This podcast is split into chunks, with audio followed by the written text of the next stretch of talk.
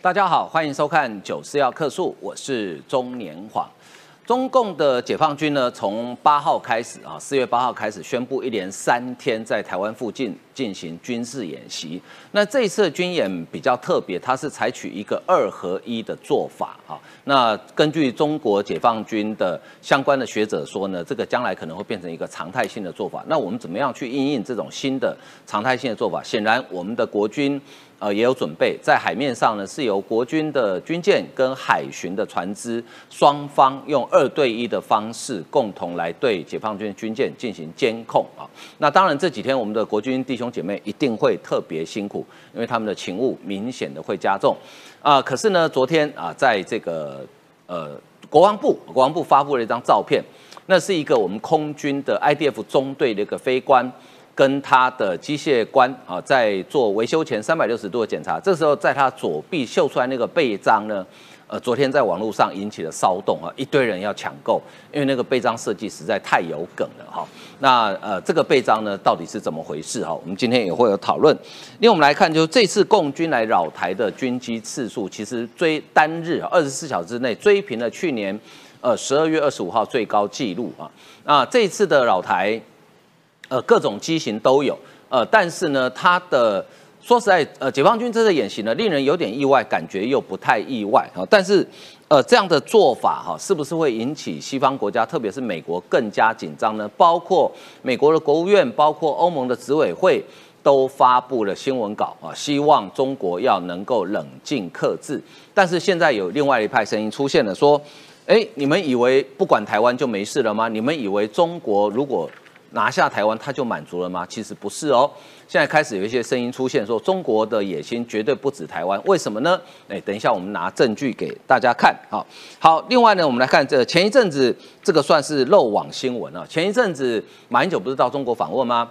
就跟他随行的一位正大的教授叫廖元豪，他在上海机场的时候拍了一张照片啊，用他的脚凌空飞踢中国公安的车辆，当然没有真的踢到，就做个样子。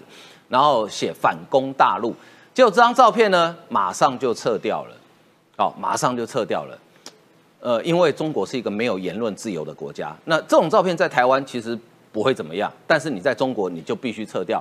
好，所以很多人就想请问廖元豪教授，很想请问马英九，甚至很想请问国民党，这样的国家。我们跟他还有什么好谈的呢？一个是完全没有言论自由国家，那他利用台湾的言论自由在台湾操作认知作战，这样的国家难道我们不值得我们提高警觉吗？好，另外我们来关心的是呃国内的立法委员的选情哈，呃当然今天我们请到吴新代医师来现场，大家就想到我们要讨论啊内湖南港区的选情哈，那因为因为民进党只有高嘉瑜一个人登记。所以，民进党自己党内显然不会有初选，可是很多关心台湾前途的人就很担心说啊，泛绿阵营自己是不是大分裂啊？啊，这样会让国民党捡到便宜。那所以呢，呃，吴兴代跟高嘉瑜之间有没有可能来一个整合式的初选？最后，呃，一组人选来跟呃国民党的呃李彦秀来竞争呢？是不是有这个可能性啊？那当然大家都很关心。好，另外我们来看关心一下这个国民党的。这个总统大选哈，今天呃，自由时报传出条件说说要除了要这个能够整合党内之外，也要能整合非绿联盟。那目前看起来实力最强的两位侯友谊跟郭台铭，谁比较符合这个条件呢？我们今天来好好分析一下。好，为您介绍今天参与讨论来宾啊，首先是台湾韬略策进协会副理事长张宇韶，黄哥好，大家晚。啊，再来是台湾激进党台北市党部呃主委吴新代吴医师。黄哥好，大家好。呃，再来是国民党新北市议员叶元之。黄哥好，大家好。啊，另外是前民众党中央委员张义善。黄哥好，大家好。好，呃，解放军从四月八号开始，八九十到今天是最后一天，一连三天，呃，在台湾几乎是绕着台湾进行呃军事演习哈。那我们的国军也做好了准备，国防部发布了一支最新的影片啊，告诉国人同胞，我们的国军做好准备，请大家可以安心。我们来看看国防部啊这个最新的影片。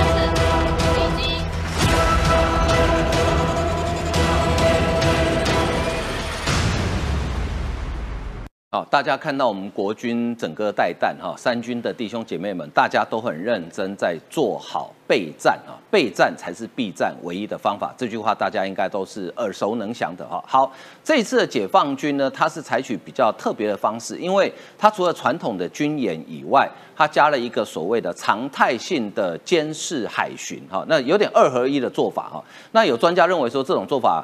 呃，有可能是将来变成一个解放军的新模式。那当然，宇超，我们的国军当然也做好最佳的准备啊。那这一次呢，在垦丁的人就看到一台，呃，我们讨论过很多次，但是能够这么近距离目击，这还是第一次，对不对？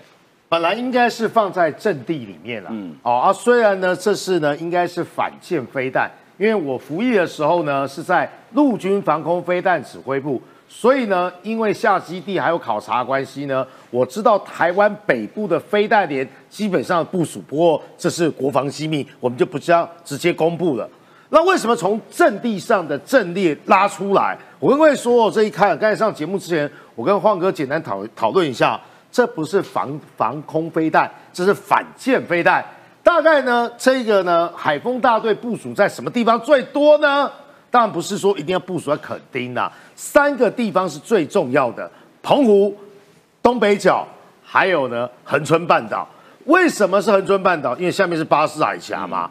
老共呢，基本上最近呢，所谓的船舰啊骚扰，在东呃西南沿海一带，所以呢，我们他有他的做法，我们有我们的反制作为。除了呢全民国防的这种概念意向之外呢，直接让你知道。你是要来试试看吗？雄二飞弹基本上的精准度，相信呢大家是清楚的，绝对超过呢那个海王星的，把莫斯科要集成的那个呃乌克兰的飞弹。那在东北角呢，为什么重要？因为呢那是另外一个孔道，我们可以呢跟日本啊那边的八八四跟九二四的反舰飞弹呢互为犄角。所以呢大家看到啊的重要是什么？国军都有做准备。而且呢，从阵地拉出来是什么？它可以机动部署。嗯哼，啊，我们知道我们的海风大队呢，这个车子拉就可以跑了啊。所以说呢，我们做这样的部署，人家可能呢，针对你的阵地呢，在反击的时候呢，也会把你摧毁。所以我们有机动转台转场的能力哦。这第一个让大家做说明，让大家看到了。第二个为大家解密一下，那问说为什么七十架次十一艘共建扰台，加起来叫八十一嘛？那八十一是什么通关密语？中共的建军节叫八一建军节啦。嗯哼，所以说呢，他连数字啊算平记录，对不对？可是呢，为什么要八十一？啊，为什么不七一不九一？为什么不一零一？我刚才为大家说明了，八一是老共的建军节，所以呢，代表耀武扬威的意思。待会呢，会在大家再为大家做补充哦。可是呢，你看，反舰飞弹做准备，那么我们的军舰呢？这个宜阳军舰呢，也有做准备，监控中共的徐州舰还有苏州舰的画面，也就是呢，在第一线啊，我们的海军跟我们的海巡舰呢，基本上是二对一啊，包饺子区域联防，把它都给照下来，盯住。不要说呢，我们只是盯住，公布画面有图有真相。最后呢，很多军武迷会高潮，只要听到 P 八 A 波塞顿，就知道呢，美军也在旁边。P 八 A 啊，有三个很重要的功能。第一个，它有办法做情收；第二个呢，它有办法做巡逻；第三个呢，只要船面上呢有航空母舰山东号的话，那么呢，它下水下一定有什么？一定有中国零九零系列的，应该是零九四、零九五、零九六啦，任你挑了啊。这个美军呢，可能自己知道是什么就好了。所以呢，这变什么？反舰飞弹有准备。还有呢，我们的军舰，还有呢海巡就有准备，美军呢随时呢都掌控在其中。不要忘了，连续两个礼拜啊，美菲在进行啊肩并肩的联合军演。老共这时候呢，针对呢蔡英文出访，不论是过境美国去邦交国，回来呢，都开始兵兵变变。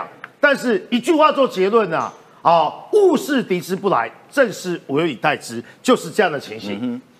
呃，我刚刚在开头讲说，对于呃中国这一次的军演，我们有点意外，又不太意外。哈，呃，不意外的是，我们觉得中国一定会有反应，针对于蔡英文跟麦卡锡见面这件事情，他一定会有反应。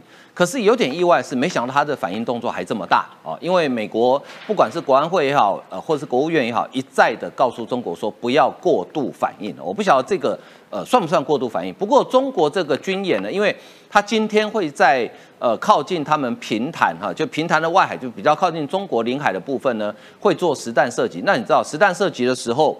呃，他就海空大概都要禁航，因为避免反生危险。这个时候就发现说，中国的渔民哦，当然中国军演，我们台湾人一定很不爽，对不对？大家觉得哦，你没事又来扰乱我们的生活。可是中国的渔民嘛，动尾条，哎，无疑是这个中国的渔民说，哎，我们抓不到鱼，而且他们能捕鱼的时间好像不多了，对不对？对呀，其实我看了两边的新闻，我觉得哇，有时候中国的一般老百姓也是蛮可怜的吼。嗯，我看一下共军连日军演吼，中国渔民是怎么来看这件事情的？哦，他那个近日进行连环军演，在福建等地发布实弹射击跟军事任务的警告吼，其实在中国这边的渔民是觉得很无奈的，因为相较于政治，他们其实更关注自己的生计吼。为什么呢？因为其实目前每个渔民每日的收入大概是人民币两百到三百元，说真的是很少了，而且甚至连养家活口都可能不够了。结果现在竟然还因为这个军事、国际政治的关系，中共想要打我们，在恐吓吼，来有可能没有办法出海吼。所以有一点是中国渔民他们是为了求生而必须一定要出海。那我记得，请大家记得这一点吼。然后我们等下来对比台湾这边渔民的。跟这个娱乐的游艇业业者的看法，那其实，在当地中国渔民的想法也是希望双方的跟关系能够有有所改善啊，就是可以顾到这个中国人民的生计。那我们对比来看一下台湾这边的想法，台湾这边哇，就有点差别了吼。你看哦，我们去访问台湾这边渔民，结果渔船业者的口气是很坚定的。他强调，全国一万七千多艘渔船会站在第一线守护台湾哦，这个气势跟中国的渔民就是完全不一样的。哦，那可以看到特别访问的这个是台中市娱乐渔业的游艇协会理事长。你看，中国是为了生计，哦，他没饭吃了，他一定为了生存必须要出去捕鱼。可是台湾娱乐业，哈，我们还是每天就是这个是专门在业余钓客出海去钓鱼的那一种。对，没错，所以表示说台湾人民其实过得比较好的，还可以考虑娱乐这个部分，哈。那他说应该渔民都习惯了吧？其实他们觉得中国根本就是在吓唬人呐。那特别是说到，他说。其实你就是说，共军有胆量，你就去挑战美国吧。航空母舰在等你啊，你去挑战他，不要欺负我们这个弱小，我们台湾好国好民啊。对啊，那钓客们其实现在到目前这个为止的情势，还是开车来岸边停车场上还有上百台车几乎停满，所以表示说台湾人这边吼其实是呃相对气氛上缓和一点。但是其实我们也呼吁说啊，因为台湾人一直面临中国这个威胁吼，我们可以。我们可以开心，可是不可以麻痹啊！所以其实，在去年佩洛西来的时候啊，台湾基金就已经开了记者会来去倡议说，要有这个台美海巡舰互相靠港的这个提议。嗯哼，请美国船舰来台湾全权过去，不只是可以保护我们这边安定民心，甚至可以做到这个海港这边的平战转换的这个交接。我觉得对台湾的这个安全性会是一个比较好的选择。嗯哼嗯哼，好。那这个渔业的部分哈，就是说中国渔民，因为这个自由时报访问那个好像应该是一个船老大哈，他说他的一艘渔船大概有二十个渔民，然后他一天啊的收入大概是七千人民币。可是你想想看，他船上有二十个船员的话，一个人一天要付好，我们平均值哈算一天要付他两百五十块，他一天就要付掉多少钱？就要付掉五千块，所以他出海一趟只能赚两千块人民币。但是呢，因为中国五月一号开始要禁渔，好，然后禁渔之后就有三个月时间，他是完全没办法捕鱼的哦。所以等于是他到四月底之前，他要赚够未来三个月他的一家老小的开销。哦，你知道平潭那个地方，你说。要打零工，大概可能工作机会也不多哦，所以他会这么焦虑，说：“哎，跟来俩提亚哈。”那在这一波的中国解放军军演里面，除了我们刚刚看到国防部的那个呃公布的画面之外呢，其实昨天哈，昨天最早应该是呃这个照片是国防部拍的，但是是自由时报最早揭露说有一个背章哦，哇，在网络上呢引起网友非常疯狂的讨论哈。那到底是什么背章呢？我们来看一下相关的报道。先看中共军机军舰逼近我台海中线，空军三型战机紧急升空监控。这架 IDF 战机起飞前检查，不过仔细看，这位飞官的左手臂臂章很特别，没看错，竟然是台湾黑熊，痛殴手举五星旗的小熊维尼。就想说要做一个鼓舞士气空军的一个相关的背章，我们就是找了一个台湾的黑熊，这是我们的一个主要的代表的动物。军方内部他们私底下有做一个团购啦，空地勤都有。文创业者花巧思结合爱国心，臂章图抗共军，连空军飞官都集体团购，要恶霸中国滚回去。可可见平常共居扰台、亲门踏户，连飞官们都气嘎动不了，甚至官办锦标赛也有玄机。这是空军去年代号“天龙操演”的战术总验收，三项比赛，空战王、箭靶王、炸射王，每位优胜飞官都获得红星臂章，里头还有一架歼二十。目标是什么？很清楚。而在臂章花巧思的还有美军。美国空军杂志报道，美军无人机部队在加州进行无人机战术训练，而该部队的臂章白色 MQ9 身影，下方有四枚飞弹，而底下是区域地图。照片公开，让中国气炸。无论是国内外飞行员以行动捍卫区域安全，连臂章也要表达追求和平的诉求与手段。好，这个臂章相关细节，我们等一下再请教吴新代吴医师哈。那我们先来请教宇韶哈，这两天的动态其实还蛮。蛮激烈的，特别是因为我们知道中国不管是空军、海军、飞机、船舰都比台湾多嘛，哈，那他一天到晚跑来，其实我们也蛮累，所以我们这次海巡是跟海军来做合作。对，我呃要解释个概念哦，虽然说呢，解放军的军机舰都比台湾多，嗯，但是呢，台湾拥有局部的两个优势。其实呢，台湾的那个领空呢，容不下这么多军机啦。讲简单的，会塞车，也可能会对撞。所以说呢，我们拥有内线优势，也就是说呢，是他要来进犯台湾，所有的基地都离我们比较近，我们要转场起飞呢，还有呢这个挂弹呢，对我们来讲呢是比较占优势的。这第一点，第二是什么呢？它数量虽然多，我刚才说我们拥有呢内线优势，我们的调度比较灵活，所以可以造成了局部上数量跟值的这种呢优势。所以就会出现这样的画面嘛？你看刚才我说的有军舰有海巡，我们知道我们的海巡呢，其实是扮演平转战之下的第二海军呐。而老共最近呢，老是喜欢搞像这个了，这个了，在菲律宾呢，我们说的是啊，最近刚才我说的美呃美国跟菲律宾联合军演是什么？白船对灰船，白船就是海巡嘛。全世界的像美国的海岸巡防队，或是呢台湾的海巡，那个船七成的是白色，但是呢军舰呢是灰色的。所以你想想看，台湾发生的事情，菲律宾呢也遇到了认知作战，或是呢所谓的海上民兵，或是呢哎啊这个中共的海巡零六这个六千多吨的，还有零八零五还扮演呢，因为他去年通过了海警法哦，也就是呢扮演海上警察。耀武扬威的角色，所以呢，哎，我们的海巡第二天共计有五艘，我方出动的海军军队跟海巡军舰两艘对一艘的方式监控，双方在台海中线呢形成对峙，也就是呢，你要来乱，我们也有我们的这个呢反制的作为，这第一个。嗯，海军海巡跟海军也是呢肩并肩哦。接下来是什么？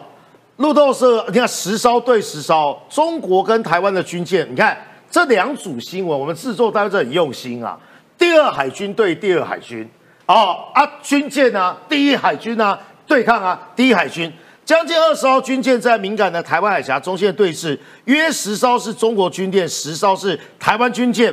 台湾军舰呢，最主要是成功级的啊，这个宜阳舰啊。啊，老共呢，最主要你看山东舰，它不可能一个呃一艘航空母舰啊，只呃单独啊。这个出航巡力，他一定会带所谓的战斗哦，这个编组哦，包含呢驱逐舰、巡洋舰，水底下呢，我才刚才说过，才会有 P 八 A，因为可能有潜艇，所以说呢，我们有做分工的，刚才已经为大家做说明了，这个反潜的部分呢，让美军的 P 八 A 啊全场啊，或者全程呢全时的无时段的这个监控，然后呢海上部分呢海巡对海巡，然后呢军舰对军舰。共军的山东队已经至台湾东部徐州舰呢，在台湾以东的海域实施战术动作。所以你看，放在横春半岛刚好掐住啊，它进出口的地方。嗯也就是说，大部分呢，因为山东呃那些潜艇哦，主要的母港啊在三亚跟榆林呐。然后呢，中共的这个山东舰呢，基本上是从呢宫古海峡这样穿下来，然后呢到台湾东部，完了之后呢，它不会走原路回去，它可能又穿过巴士海峡到呢这个。呃，三亚跟榆林港呢，去进行呢所谓运补，因为它又不是迷你之号，因为呢它是要吃油的，它又不是呢航母的这种呢核子的这种动力前呃动动力航空母舰，所以呢所谓的战斗卫士跟战术卫士在海上，在巴士群岛，在呢东北角，台湾都已经做好了战术动作了。嗯，的确哈，好，那个吴医师，你昨天看到那一倍章有没有一时冲动很想去买？哎呦，其实这件事情从头到尾，我昨天晚上啊，就跟我老公在看电视，在沙发上划手机，然后他看到这个背章，我第一眼看到的是这个打这个维尼的这个地方，这个局部。台湾黑熊打维尼。对，黑熊打维尼，我觉得哇，好爽哦，我就很开心，想说 又又有黑熊很可爱，可是打维尼那个脸真的画的很像习近平，有没有？真的很像啊，我就觉得哇，这个东西好可爱，我要买。就哎，我又仔细的看了一下哈，因为这个是国防部提供的照片嘛，所以表示说这个有可能是他们官方认证。我看到一个东西啊，看到这个中华民国国旗啊，又有一点好像冷掉了。为什么哈？其实我觉得像我们台派支持者现在抗中是共识嘛，当然看到打习近平会很开心。可是我们我要小小的泼一个小冷水哈，我们不要忘记，目前中国一直在整个世界上带领的是什么？是一中框架，是说哎，台湾跟中国之间的纠纷是内战，并不是两个国家之间的对抗。那这个是为什么？是不是就是因为中华民国国旗的存在？是不是就是因为我们目前的宪法规定，台湾跟中国都是中华民国的领土，不可分割一部分？吼，所以这个东西啊，它是一个漏洞。中华民国国旗是一个我们目前抗中意识的漏洞。虽然我们看了会觉得，哎，有爱国心很开心，可是我在这边就要直接看大家为什么漏洞的体现，吼。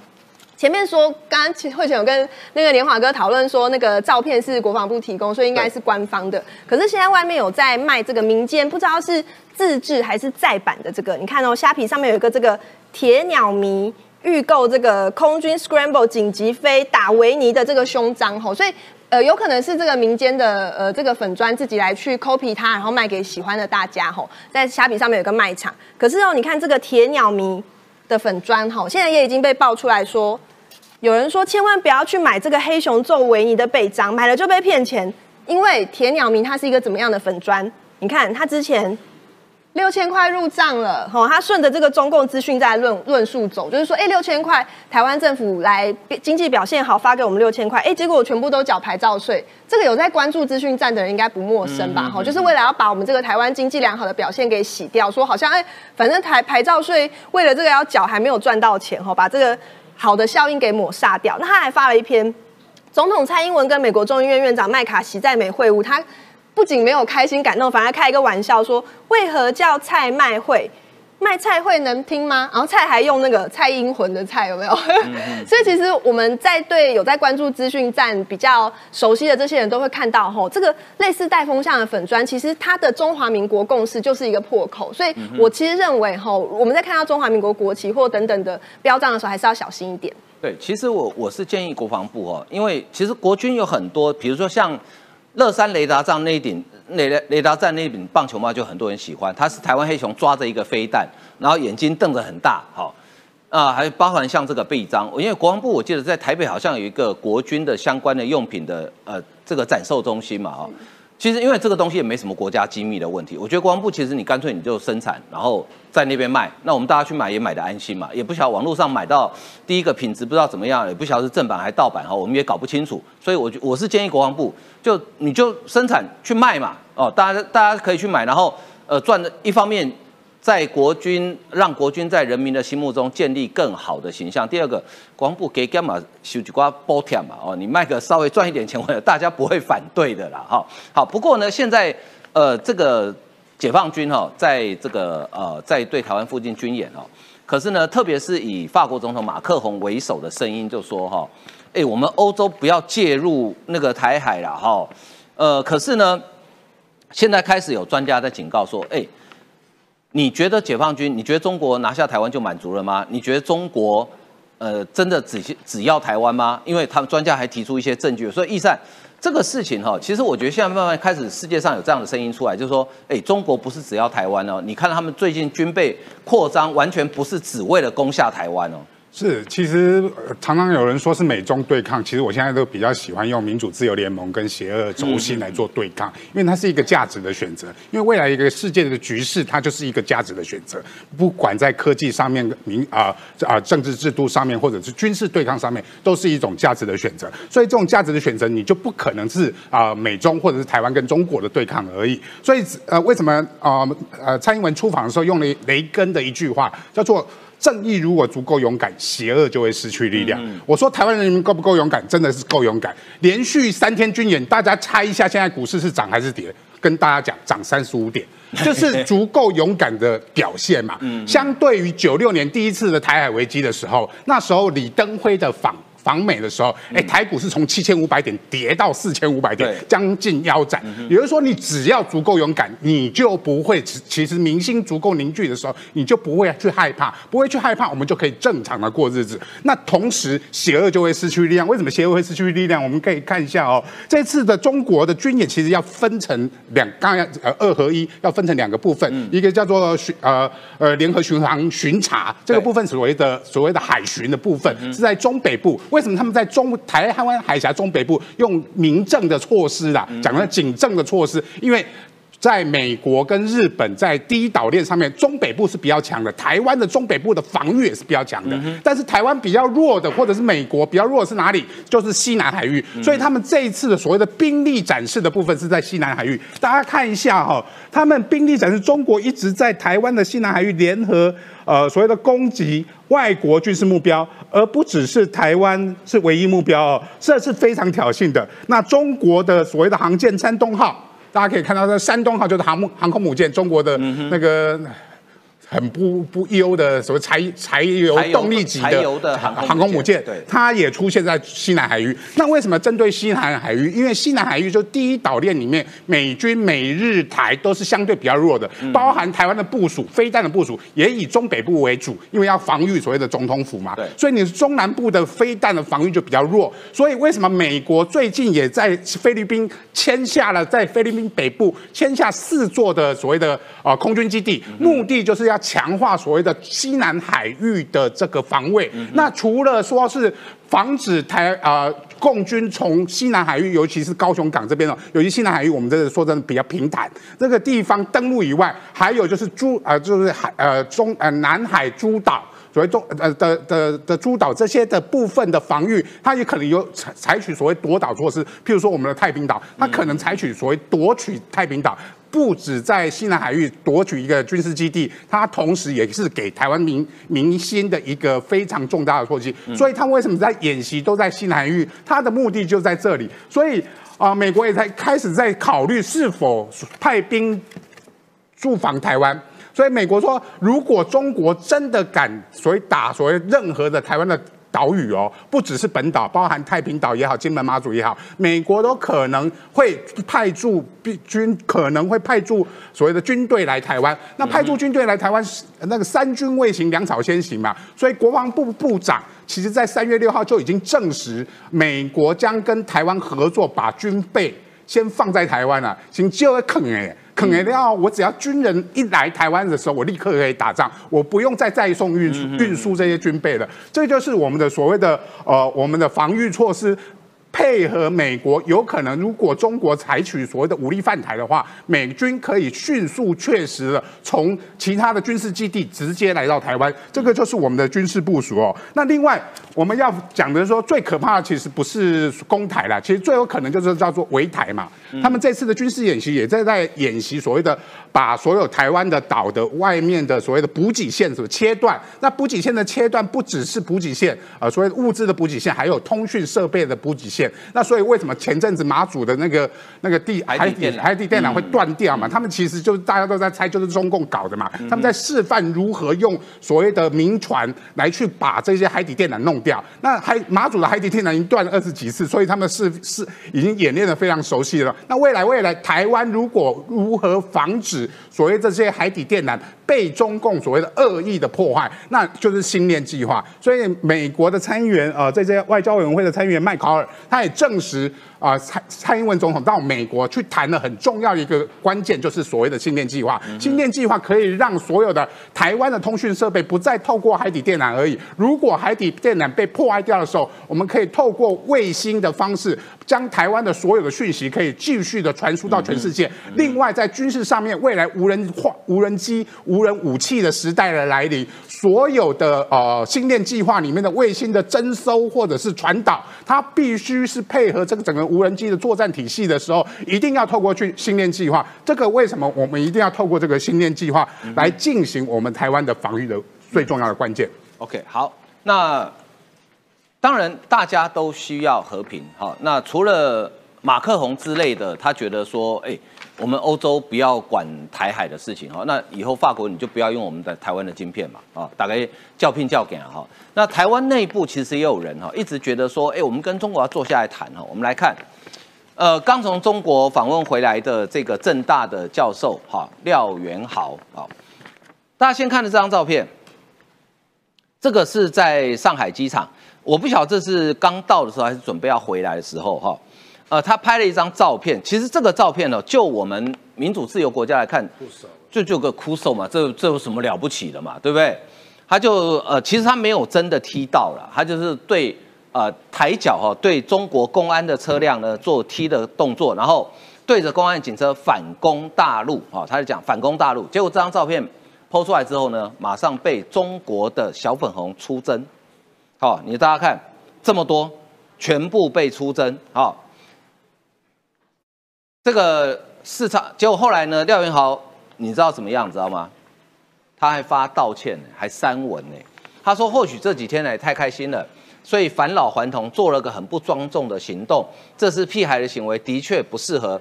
这次的寻根之旅，全体成员怀着对两岸土地跟人民热爱而来的，还请两岸朋友不要因为这件贴文事件，反而增加不必要的对立。其实不是两岸啊，我们台湾人对他贴这个贴文没没什么意见啊，都是对岸，那都是中国啊。那四超猫刘宇哈，他就说，他就笑他说，哎、台湾没有王法，没有言论自由了吗？什么时候讲个反攻大陆，还得被逼删照片？呼吁蓝营立委全部一起声援廖教授，不要被对岸的网友们霸凌了哦！你看这个霸凌多严重啊！哦，各种各样的话都有。所以，哎，原子你怎么看？廖永豪为什么要删文？为什么要道歉？我他可能觉得说他这次去是跟马总统去是要做交流嘛，是要化解敌意啊，所以他不想要引发更高的敌意吧。就是我觉得他是这样觉得啦，不然否则的话被骂一下也还好嘛。像张雨潮也常被骂，他也不会怎么样。所以这个就我认为他可能是觉得他去的目的跟他后来造成这个后果会背道而驰啦，应该是这样啦。因为我不是他啦，所以我很难去去帮他解释。照照你的标准，就是说廖元豪在台湾骂自己的总统蔡英文没有关系，骂民进党骂的再难听都不用道歉，不用删文，但是中国不能骂，连 连这种哭手都不可以。如果是我，我是不会删呐、但但我不知道为什么他要删哦。其实我是觉得网络世界就一定会有正反的意见，有人会支持你，就有人反对你了哦，立场都不可能会一样。那当然，小粉红每次都是看到这种都都会反应很激烈啦，好像我也曾经被骂过了哦。所以我我觉得大家就是平常心就好了啦哦。那另外就是我想要解释一个事情，就是说，其实本来我上个礼拜啊，在这边我是认为说中共它是不会有过激的军演的反应，嗯哼，好、那显然是它还是有环台军演哦，嗯哼，当然我认为它这一次的规格有提高了，为什么规格有提高？因为去年佩洛西来的时候，他并没有出动航空母舰嘛，嗯，它是有一般的舰艇、战斗机，可是没有航空母舰，嗯，还有做航空的我我插一句话，你怎么会觉得规格提高呢？规格降低啦。因为呢，辽宁呃山东舰呢基本上是二手货，更重要的地方，你忘了去年佩洛西来飞弹还掉到我们的东北角对对对我，那个引发我第四次我还没台海危机讲完没？的遐想、欸。不要急啦，不要急啦。好，我只是说它的武器的出动的规格，又有航空母舰嘛，去年是没有嘛。然后它有那个东风导弹哦，那今年的部分的话是有航空母舰，嗯，那但是我认为紧张度有降低，嗯，为什么呢？因为去年是还蛮紧张，它导弹有飞过我们的台湾上空啊。然后他这次说那个平台有导弹，但是还是在他们的沿海范围里面，所以我认为是紧张程度有降低，那时间也有也有低啊，可是还是超我的预期。因为我觉得我本来就觉得说不应该不会有那么大的动作了。嗯那我本来的评估是有两个理由，第一个理由是中共现在一直声称说他要做世界的和平者嘛。你看日本的外相去去跟那个他们的人见面的时候，他出动什么李强啊、什么王沪宁啊，再就去跟他的外相林邦正见面，讲了一副好像他们不是世界的和平的破坏者，他们是要维护世界和平的啦，就讲好像很有很道德很高尚啊。结果你后来要做军演，这不是打脸自己？然后另外一一块就是说。他也想要跟世界接轨嘛，所以马克宏去，你看他不是也跟马克宏讲说，哎，我们可以好好合作啊，你不见得一定要跟美国什么在一起啊。马克宏，然后中共还跟马克宏买了一百六十辆的空空中巴士啊，感觉上他想要跟国际世界接轨啊。那结果你今天你又军演，真的我认为跟他想要达到目的是是不一样的哦，这就是让我有点出乎意料的地方了。所以，所以呢，对不起，我我们就误判了，哦，就是说这个中共呢很难。很难，你用一般的逻辑去看待他哦，他他他呢，永远都会做出一些哦那个你想象不到的事情。理论上来讲，而还有再一个就是说，我认为这些蔡英文总统去去美国的规格，其实美国那边一直是想要做风险的控管的。你看后来跟麦卡锡两个人出来，麦卡锡的穿着啊，跟两个人的互动啊，都让你感觉说他不想要过度的去刺激中共，可能就是不想让你大规模的反应。结果你还是有反应，那这代表什么呢？这代表说好像。你也不用太顾虑到他们的看法了哦，就是你你反正你你怎么做，他都是永远都不会满意的啦哦。那那这个部分，我觉得他军演的回回应是可以给我们来参考后续的一些未来做法。你刚刚讲了一句话，我是同意。你说中共不可以用一般正常的逻辑去看待他嘛？哦，可是为什么你们前主席跟廖元豪还有你们党内很多人都是用正常的逻辑在看待中共？因为我，因为我，我觉得这两个是没有冲突了，就是说他不正常，但是我们用正常的方式对待他，我们总是有可能会成功嘛。你如果换哥，你如果问我说，到底化敌为友做不做得到？我不敢，我不敢保证一定做得到。但是我如果不去做的话，是永远不可能化敌为友。嗯，所以哪怕是只有万分之一的机会，我们都愿意去尝试。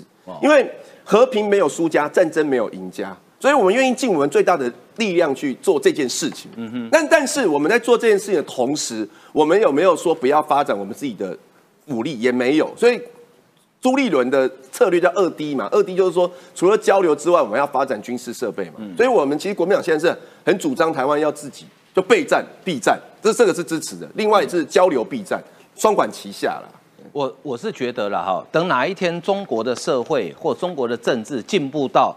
看到这样的照片的时候，大家一笑置之，我觉得这才有对话跟交流的空间。黄哥，我补充一下，在在这边来宾之中，大概只有我我认识廖元豪学长，嗯，我教授，因为过去他是苹果比赛，因为他是有辩论圈的大学长，认识他的人，我想说这东西就不要因人废言呐，因为他是个功夫迷。哦，他在正大教书的时候呢，还会跟学生切磋呢所有的武艺。嗯，这是我认识三十年以来廖正豪教授的啊，廖元豪不是这这口误啊，廖元豪教授的人设跟形象，那他也很亲切。我说你还会跟学生比划一下切磋武艺，不是真的啦。哦，这个拳这个拳手相向，可是呢，刚才那个做法基本上就是代表是他个人，而且会心一笑的做法嘛。对啊。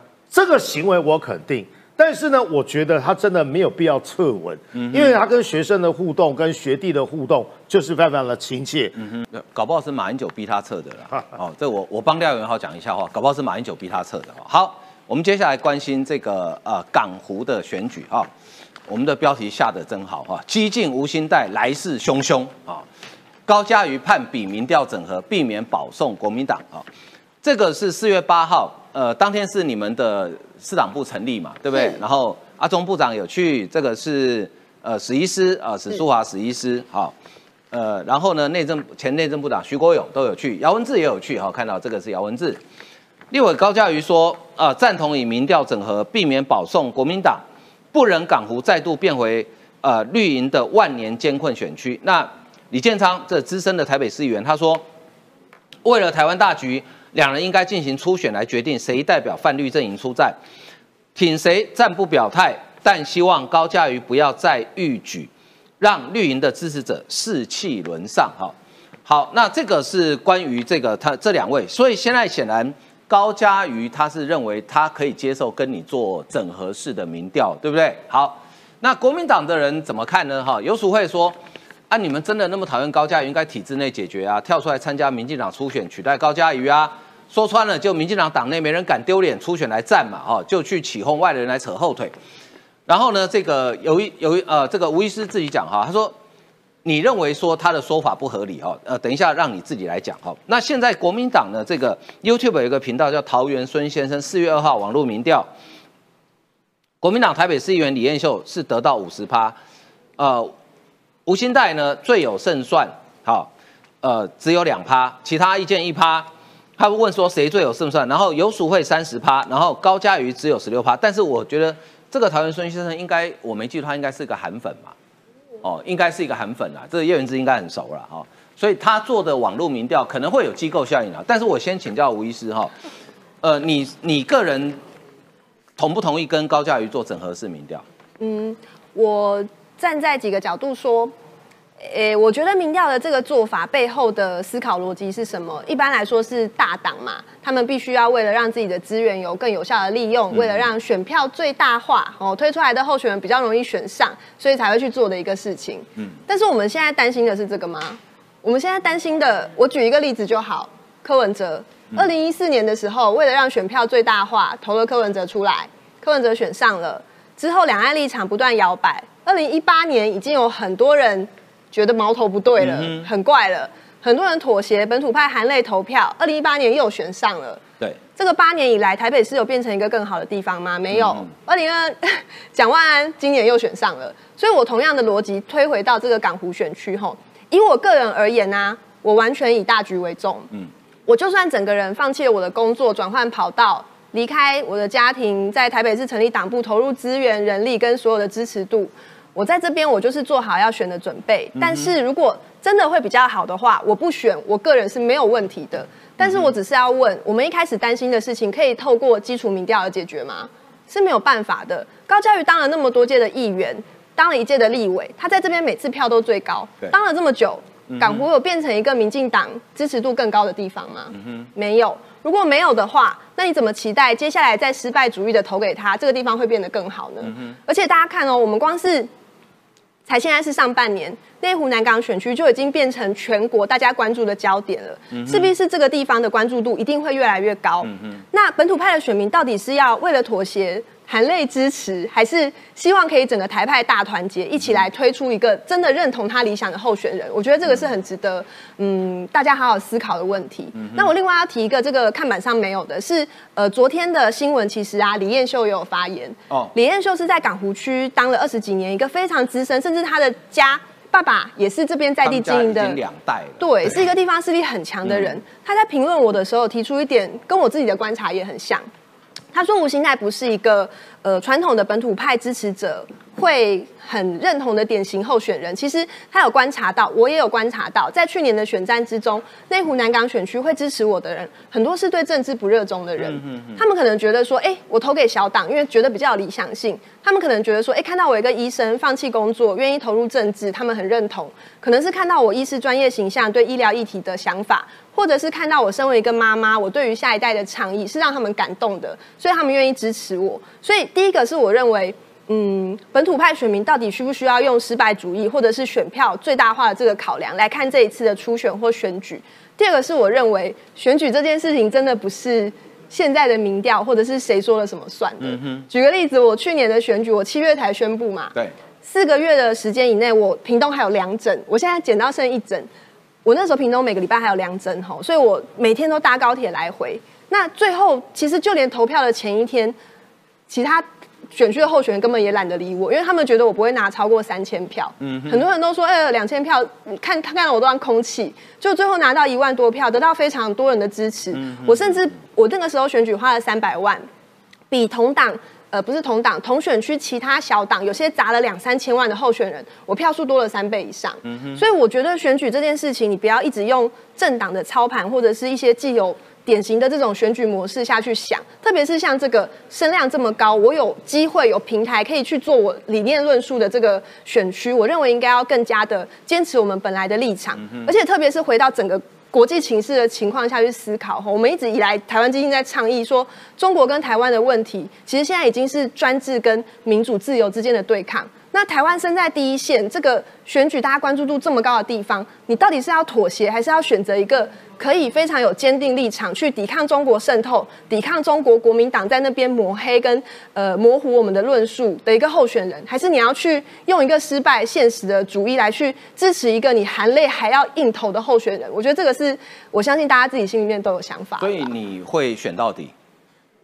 那如果假设，好，虽然不太可能发生了，啊，就说民进党不提名高嘉瑜了，换了一个人，那你觉得这个人是符合你讲的，可以让呃这个内湖南港将来变得更好的，而且是呃台湾台派的人可以接受的人？那这个时候你会不会考虑说就顾全大局？我讲两个原则，第一个原则是啊。嗯，我虽然在台湾基金里面现在是台北市党部主委，我有一定的权利，可是最后要被政党提名到在台北这个选区参选，其实还是必须要政党的同意。对，没错。对我个人的想法是我完全不怕，我不怕人家比较，我也不怕人家检视。那我的想法都已经跟大家讲过了。第二个呢，则是嗯，我认为我这一次选举最终的目标，就是希望让本土派的选民在明年的一月十三号。投完票的晚上可以好好睡一个晚上，嗯，就这样。那你会不会担心哈？因为现在有一些台派人也开始在担心，就是说你跟高嘉瑜最后两个参选到底，那呃本土的票分裂了，然后呢最后让国民党，因为国民党现在谁提名谁还不确定了哈，最后让国民党当选，然后你会变成罪人。哎，哎，这个问题好多人问我，嗯，我先讲我目前的观察，其实大部分来找我的支持者都不是怕我出来参选让国民党的人当选，所以。少一席，大部分人都是担心我顶不住压力，没有选到底。哼。我目前听到最常典型的说法就是跑过来找我说：“威斯，我是民进党创党党员，你一定要选到底。我们这次全家都投给你。”所以我认为这个本土派的坚定的支持是有的。嗯哼。对，那另外一个我想要举一个医师的比喻啊，因为我自从开始当外科医师啊，刚开始很年轻嘛，有很多患者会来找我开刀，我其实对手术的成败。我会压力很大，嗯，因为我觉得完全是我的责任。哇，要是这个患者手术愈后不好的话，那我会觉得很紧张。但是其实根据我已经在医院十几年的经验，吼，我发现患者在意的不是你开刀成功或失败，而是你会不会一直陪着他。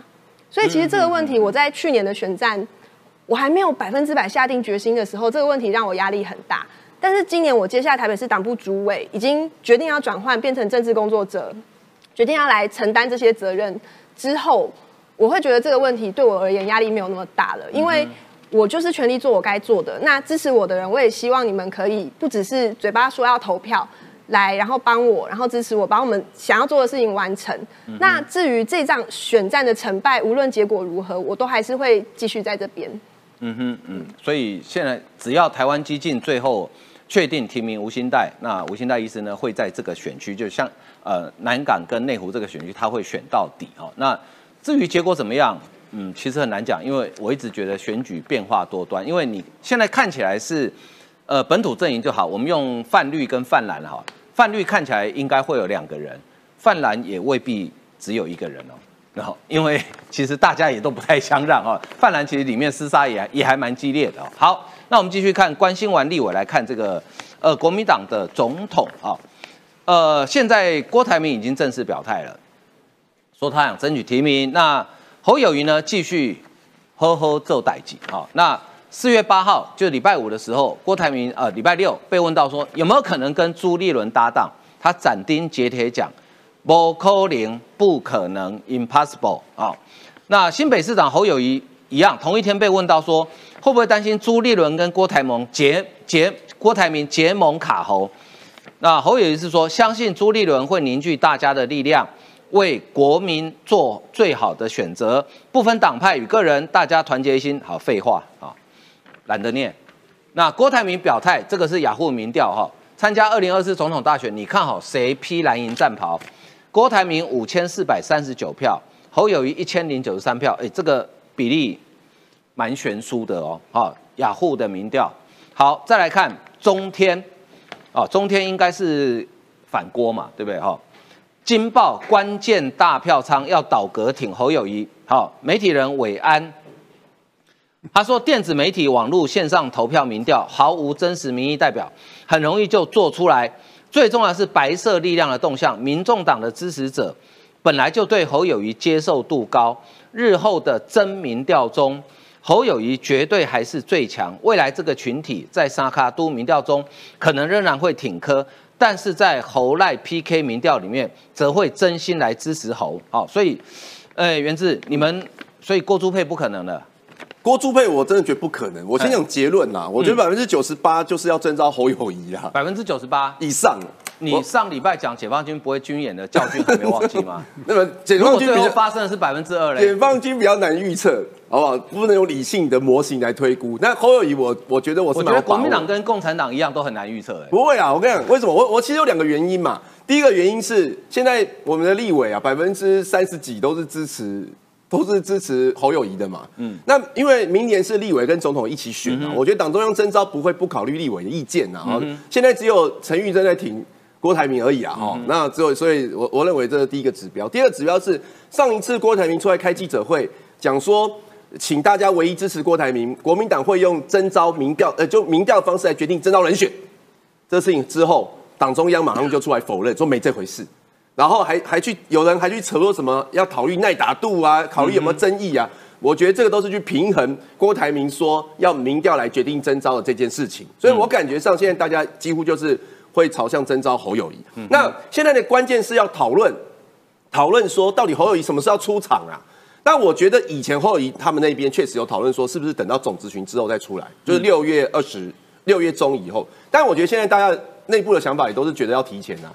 能够越快越好了，已经不需要再考虑总咨询了。嗯，那为什么？这当然是因为最近郭台铭的积极表态，加上就是民调有有波动的影响嘛，觉得说早点定于一尊，对于他民调的提升是有帮助的嘛。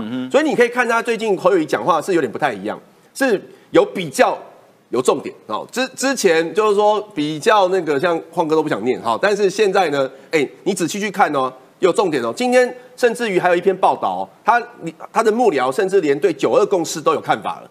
他说他是尊重九二共识的精神，两岸关系要推出三 D 原则，第一 D 叫做深化民主，第二 D 叫做那个对话交流，第三 D 提升国防。你看他比朱立伦还多一滴。那不管你认不认同他的讲法啦，哈，至少你看他已经在对这个议题在做表态嘛，所以他他就有深化了嘛。嗯，然后你看他的脸书，像。前天我跟他参加一个原住民的部落大学的开学典礼，嗯他就讲啊，他就说，哎，我的原住民的名字叫马马什么的啦，马赫马马告，还是叫还是叫马赫林马耀马耀马耀叫马耀。然后我后来就看他抛脸书啊，他就讲了一句话，他说马耀在原住民就是勇士的意思，所以我会用这勇士的精神，怎么为台湾好好打拼。你看这句话就是表态，我觉得就是一种表态嘛。所以现在大家说他是累参选啊。所以呢，我我觉得郭朱佩那些都是所谓的假议题啊，那那都是有些人刻意就是可能害怕啦，所以刻意放出来。真正真的啦，我觉得我的预测在这一点应该是不会错了，因为百分之九十八是侯友谊，而且征招的速度，我认为会比六月快，可能五月就会就会出场，因为情势已经跟之前不一样。所以侯友谊现在还是不表态，他要一直等到被征召之后才宣布要参选。他他不会忽然说我要参选总统，嗯哼。但是如果党部确定要征召他，他会说我愿意嘛？哦，对。但是在我愿意之前，他讲话会越来越重嘛？因为他以前的都是说我是现在角色是新北市长，不愿意讲太多国政的问题。但你现在看他每天脸书，其实都有都有相关的表态，嗯哼。像昨天的好像是说要让台湾，呃，要让台湾被世界看见，嗯，然后去凸显那个国际观嘛。所以我我觉得会越来越。越越重了，今天连九二公司都讲了。好，今天自由时报我觉得太有趣了啊！它有两个条件，第一个要能整合国党内，好整合蓝军，下一阶段要整合包括柯文哲在内非绿大联盟。他说按要整合，然后呢，柯文哲就呛他说：“哎，有本事你去整合民进党啊！我还是反对这种两极对抗啊！”好，然后呢，呃，这个费鸿泰呢，因为他跟这个心肺心肺大战打到快心肺复苏了啊。就郑丽文扫街，懒得理徐小新晒柯文哲合照哈，哎，这个就很清楚了嘛。好，然后柯文哲访美三周，抵达纽约啊。民主党秘书长周台竹率队接机。昨天这张照片呢，被很多网友哭诉说，哦，第一次看到接机的人多到连布条都拉不开啊，因为人不这个布条，其实他们布条不要准备那么长嘛，短一点两个人就可以拉开，你准备那么长。哎，这个至少一排要五六个人才拉得开啊，对不对？你这拉不开就很难看嘛，哦。然后呢，前立委沈富雄就说呢，柯文哲没三两重却想吃一斤米，认真劝他一句话：宋楚瑜当年领导亲民党风光一时，但现在呢，亲民党会消失，民众党终究也会面临泡沫。所以宇韶你怎么看这两个条件？是自由时报今天很有趣哦，国民党总统候选人要先能整合党内，然后整合非律的力量，那你觉得谁比较有这个能力？朱立伦当然现在有主场优势啦，但是呢，现阶段呢，跟柯文哲合作呢，并不是朱立伦的当务之急。嗯哼，也就是呢。我跟袁之的看法，基本上为什么线上的朋友会持院士九十八准的东西哦？那我们就看看，再过两个月之后继续看下去。尤其呢，院士啊，把那个侯友谊哦的境界已经变成是超级赛亚人了，已经在酝酿中了。三个月之后，侯友谊破茧而出了，他就会来九四药科树这种感觉，我们也拭目以待啊。他现在看的地方是呢，朱立伦现阶段呢蓝白合作有的没的。当然了，最后一个考考量啊，如果呢柯文哲跟我合作是有助于呢我出现的话，Why not？可是啊，这个对朱立伦来讲，柯文哲基本上要走他自己的路嘛，要不要和，基本上也没有这个前提。好，这第一个啊，柯文哲到磨刀霍霍嘛？为什么？柯文哲现在没什么都没有做，去美国就十一个人来接机，为什么他有将近十七趴到二十趴的支持度？就是国民党人跑去跑掉的嘛。所以呢，柯文哲的想法是什么？国民党越乱哦，对我越有利嘛。谈整合这个问题哦，所以整合是假议题，因为真的要整合之后呢，那么某某些呢，这个柯粉要想，嗯，啊，不是乐色不分蓝绿吗？结果你怎么跟乐色整合嘞？结果呢，这个对柯文哲反而也不利。这第一个，第二个是什么？啊，徐小新哦，昨天也跟柯文哲吃两面了，这几天呢同框啊，那民意人都知道啦。啊，因为徐小新哦，现阶段我个人认为啦，那个三七开哈，那个三层党员的部分，他是完全没有占任何上风啊。然后那个七成民调部分，因为有对比跟互比哦，又削弱掉他个人这个在呃身世上的优势，所以徐小新急了啊。最后一个呢，沈大佬看柯文哲倒是看得蛮准的，喜欢被他求了。我们现在组一团哦，换科带队啊。我们现在呃那个。燕之应该不会想报名的啊！我们组一团去美国啦，新代战队啊，去美国啦啊！我们无新代战队成员啊，我包准啊，来接机的绝对破两百人，随便就破两百个人，只要有易善哥、晃哥带队，我来当那个大声公，因为我声音最大。来了来了哦，吴昕带来美国访问哦，你看我们的美西党部啊，跟我们台侨的人会不会欢迎我们去？所以说呢，柯文哲。极尽洪荒之力，用尽了吃奶的力气，前啊这个呢外交体系出身的周台竹率队去接机，很多人好奇啊，我拿这个当结论。到目前目前其实呃目前为止，柯文哲的行程我只看到第一个，他在干嘛？他去看棒球。看棒球，那基本上也摸那个草。聪明的人就知道他在装模作样什么，他在呼应啊高安呐。也就是说呢，原来柯文哲你的 label 哈。就新竹市长这个康张娘，因为你能做出来的就是高永安呐装模作样的事情，你的国政访问应当要高规格。所以说你进不了 A I T 的，你也不可能进呢这一个呢呃这个国务院啊。但是啊，你总是应该有跟一些学者，或是呢好吧，不要说现任的议员呐，啊退休的啊，或是呢资深的共和党跟民转的议员办一趴看一看嘛，否则呢？大家只会觉得你这个是出口转内销，跟马英九差不多，只是你比较聪明。在这个时候，你不敢讲两岸一家亲，你想要呢拥抱呢蔡英文，蔡英文的路线对你来讲呢，才能够让你去糊弄呢那些科粉啊，跟那些呢简单来讲的年轻选民了。啊，昨天呃，我朋友传了一段很短的影片给我哈，我觉得非常有意思哈。她是一个穿着很窈窕的小姐，走在人行道上，然后经过一段积水的路面，路面是积水的，人行道没有积水。这个时候后面有一台车哈，疾驶而来。那你知道车子压在如果快速高速开过积水路边，那个水会喷上来嘛？一定会溅到那个小姐一身是。结果那个小姐非常聪明哦，她马上弯腰捡了一块石头拿在手上。结果那台车呢，经过她旁边的时候，减速减得特别慢，一点水花都没有。我说这个叫做。备战就是必战的最佳诠释啊！好，今天节目为您进行到这里，非常感谢大家收看，谢谢，拜拜。